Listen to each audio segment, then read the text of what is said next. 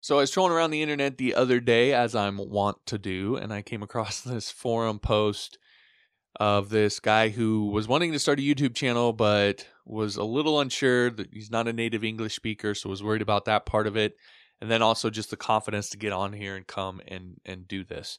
So I want to talk through that and and talk about why some of that stuff doesn't matter because it doesn't, and what you'll need to do to sort of work around those sort of things, and really why you should really strongly consider starting a YouTube channel now with the way everything is going. So all that in this episode. There's a lot of developers who have a lot of opinions about what you need to do this coding thing for a living and be good at it. But I often find that their opinions tend to be better for them than they are for you. And that's part of the reason why I created this podcast to cut through the crap and give it to you straight. And you won't always like me, you won't always agree with me, but I will tell you the truth. I'm John Morris, and welcome to The John Morris Show. Now let's quit the yakking and get to it.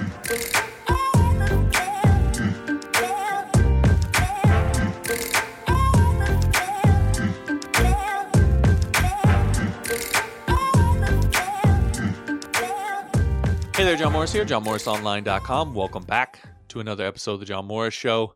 As I said, this one we'll get into getting on YouTube, why some of the, if you're thinking about it and you're worried about just getting on here and talking, I mean, look at me, I do it.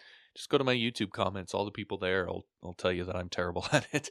So, uh, and, and yet I still come on here and, and do it, and people actually watch and listen. But you can definitely do this sort of thing. And we're going to talk about why some of the concerns that you may have aren't necessarily as important as you might think they are and how to work around them. And then a little bit of why you really should consider getting on YouTube if you're not already, whether you're freelancing, you're just working at you're you're kind of working at a tech company, anything to do if you're a web developer, you really again strongly consider doing this. Of course, before I do that, I do want to encourage you to head on over to store.johnmorrisonline.com and let you know if you uh, haven't heard, uh, I have a coupon code for regular uh, listeners of the show. I don't mention it on every episode. Uh, so that's why, if you're a regular listener, uh, this is really a benefit for you. But if you use the coupon code JMO, that will take 20% off anything over on the store. I have all my courses, my PHP 101, my Upwork 101, uh, my responsive web design 101, uh, how to uh, submit HTML, HTML form data to a MySQL database using PHP. I've got that course over there. All of that stuff over there. There's a bundle where you can get all of them etc. Again, that's store.johnmorrisonline.com. Use the coupon code JMO to get 20% off anything over there. And I would really appreciate that. It would uh, helps, you know, obviously gives you the training that you want, but also helps support me doing what I what I do here.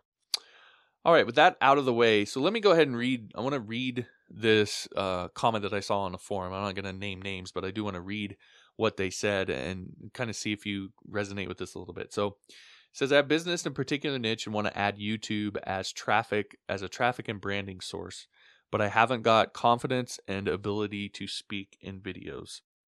I'm not native English speaker and it would be very hard to speak without any spelling mistakes, without pauses, etc. I already know what I should tell, all topics, steps, all info and so on, but it would be much easier just to write instead of talking. I think there are many people who have the same problem but they eliminated all eliminated all issues and talking well in videos. But how? What should I do?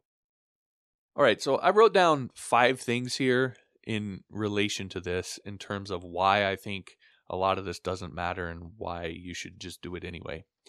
So let's go through these. So the first one is the truth is a lot of people don't speak fluent English. Even native English speakers don't necessarily always speak fluent English. Matter of fact, listen to any one of my podcasts for more than 30 seconds and you'll hear me stumble over words uh, and, and um and on and so forth. That doesn't mean that that's ideal, but the again, a lot of people just there's tons of people out there who have those same sort of issues. And I would say I don't know what it actually is, but if I were to just guess, I would say that the majority of the world probably is not fluent English speaking because of all the different countries and there's lots greater populations in other countries and so forth. I, would guess that most of the people in the world aren't native fluent English speakers. So not only uh, are you do you not have to worry about it with those people, but you actually might relate better to those people because they have the same sort of language issues. Or if you're appealing to a market that happens to be very local and related to what uh, uh, around what you're doing, they might speak the the same language of you that's not English, and so you could do your videos in non-English, and you would relate even more uh, to those people. So again, it actually is an opportunity. Not only does it not matter as much as I think you probably think it does, you also have the opportunity to relate better to certain audiences based on it because they can sort of feel your pain a little bit. And so again, I don't I don't think it's as big of a deal as as you might think. The other thing with this, the kind of the second point is that most niches that you're going to find out there uh, where you would be basing this around a business. Uh, I mean, unless you're just doing pure entertainment, but if it you're building a business around it, most of them are results oriented. So for some people, it might be a thing at first in those particular niches, but eventually if you're if you're delivering results, if you're giving information that people take and use and they get results from it, it's actionable, it's good, etc., they're not going to care. Now, production value does have its place, and there is sort of a threshold. That's why you've kind of seen me change my setup several different times because you have to do you do sort of have to keep up with that threshold. Uh, in ter- but that's more in terms of the audio quality and and whether there's a bunch of background noise and and the video quality and so forth. In terms of what you're actually saying, if you're delivering actionable uh, content you're get uh, people are using it and are getting results at the end of the day that's what matters the most to people. So if your your english is a little off it's not gonna it's not gonna be that that that big of a deal. So again focus on results and, and people will come around another thing that you can do is you can write write out what you want to say first Here's a little hint for you. A lot of the videos I do, I do that. I have notes literally right here on my tablet that I have written down for me to go through. Now, I do ad lib a lot, but I've been doing this a while. I think I'm getting close to probably 400 videos on on YouTube alone. I have a bunch of courses out there that aren't on YouTube, stuff I've done for clients. I mean, I'm probably in reality getting close to more like a thousand videos that I've done in total. So I've done this quite a bit, so I, I can ad lib a little bit more. But even still, if I just try to go off and ad lib a video, anybody who's listened to this for any amount of time knows I can get to going off on my tangents and rambling and so forth. So write down what you want to say. If you have to write it down word for word at first, great, go ahead and do that. And if you need to use, if you need to, they actually, there's actually teleprompters out there. I have one. I don't use it now, but I have one that you can set on a uh, uh, on a camera stand and put your camera through, and you can have your words right on the screen, so you can wor- read them word for word. Now you have to do a little bit to try not to sound too robotic when you say that, but it would it might be better for you to sound a little robotic and have your what you're saying be a lot a lot cleaner than uh you know that that might be a better better way to do it. So uh again, don't be afraid to to write it down and use notes and and follow those notes. It's, it's what I do. It's what I'm doing now. The fourth thing is you can edit. It's not live video. So if you need to say 10 words that you can say clearly, stop and then say 10 words more, stop, say 10 words more, stop. That's fine. You can do that and edit and tons of YouTubers do that. Go go watch any sort of really big YouTuber out there. You'll see all the jump cuts. There's not a ton of them out there where it's just free flowing. Now I do that just because I hate editing, A, and B, I feel like I get into a better flow when I just just go with it. But tons and tons of YouTubers out there edit, edit, edit. So it's a little more work on the back end, but if you want to record small chunks and then edit it all together, you can absolutely do that. And and again, lots of YouTubers do that. The final thing then is the reality of all of this, and the, probably the biggest thing I always tell people with this is you're never going to get better at it until you do it. So uh, you you you you can't kind of sit there and lament the fact that you're you think you're going to be bad at making videos and then never go and actually do what you need to to get better at it. So with time you will get better and eventually you'll be able to record videos in one take without even breaking a sweat. So practice makes perfect uh, in that sense. So those are some of the, my thoughts around when I hear someone say that, why I don't think it's as big of a deal as you think it is, and some of the things that you can do to help yourself get around that sort of thing. Last thing I wanted to touch on here is just why I think, especially if you're a freelancer, I mean, it's really, really important if you're a freelancer to get out there, and I highly recommend doing YouTube videos. But even if you're just a regular developer, uh, not necessarily doing freelancing, working at a company, I still think it's a good idea to have a presence like that because it helps make you more marketable. But the thing about YouTube, and it's not necessarily YouTube specifically that that's kind of the place right now, but it's really video uh, in particular. It starts with this idea that uh, that content. Uh, you've probably heard the idea content is king, but what content really allows you to do, and it took me a long time. I listened to Gary Vaynerchuk talk about this over and over and over again, and I would recommend go listening to some of his stuff. I would say about a year and a half, two years back. Some of his newer stuff is more all about hustle, but he talked a lot more about context uh, a couple years back. So go and listen to some of those videos. But it took me a while uh, to figure out what he meant by content as a way to create context.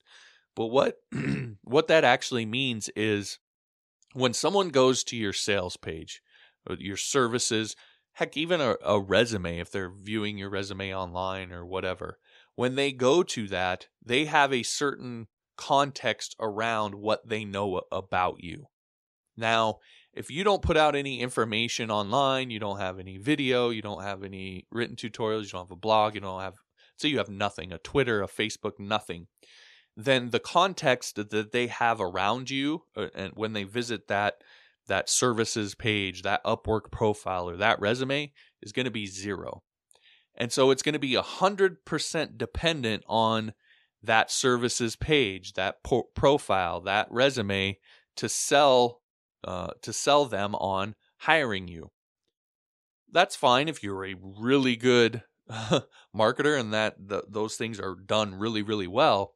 But one way you can make it a lot easier for yourself is to create context. And that context is everything that they know about you. So it's every video they may have watched, every uh, blog post they may have written, every tweet that they may have seen. Now, context isn't automatically good. Context can be bad, right? You could say something on Twitter that a potential employer doesn't like and they not hire you. It's still context, but it's unhelpful context. And so creating content helps you create context and it lets people get to know you and it lets people see what your expertise is and what you're good at and they can actually experience it directly. So when they go to your services page, your profile, your resume, they have something more than just looking at that resume. And if you do a really good job of it, by the time they even get to that point, they're already sold on hiring you or buying your stuff or whatever. So use content to create context. The reason YouTube is so great or video is so great is because they actually get to see you. They get to hear you and you get some of that a little bit of that nonverbal communication that you miss with pure audio or pure text. And so it just makes them feel a lot more familiar and a lot more comfortable with you. And the more video you do, the more familiar they're going to uh, feel and they're going to get to know about your kids and you know see you do different things in terms of what what your videos might be maybe you're doing a coding tutorial over here and maybe you're doing a freelancing video over here and you're doing this and you're doing that all of that helps create even more context around you and you try to make that context as beneficial to you as possible so by the time they get to the point where they're thinking about hiring you or buying your stuff they already know everything they want to know about you the resume is an afterthought. The services page, the profile, it's all an afterthought. they've already decided before they even got there and they're just going there to verify. So that's why creating content is so important. That's why video is so valuable because they actually get to see you and see what you look like, how you talk, all that sort of thing. So, strongly recommend that if you're even considering getting on YouTube, you do it now. It will be a uh, it's a huge boon to uh, everything that you're doing as a developer and help can help out tremendously especially if you're a freelancer. If you're a freelancer and you want to get clients, start creating content, start doing video, and it makes selling your services a heck of a lot easier. All right, so that'll do it for this episode. Again, thanks for watching. If you liked the episode, be sure to like it. Subscribe if you haven't. Also, be sure if you subscribe, there's this little bell thing that comes up. Go ahead and click that so that you actually get notified when new videos come out. It's a new thing here on YouTube. Um, if you'd like to get all the past episodes, you go to johnmorrisshow.com. All the past episodes, all the Android and iTunes and RSS links are over there. I'll also give you module one of my PHP 101 course if you will rate and review the podcast. The instructions are again at johnmorrisshow.com.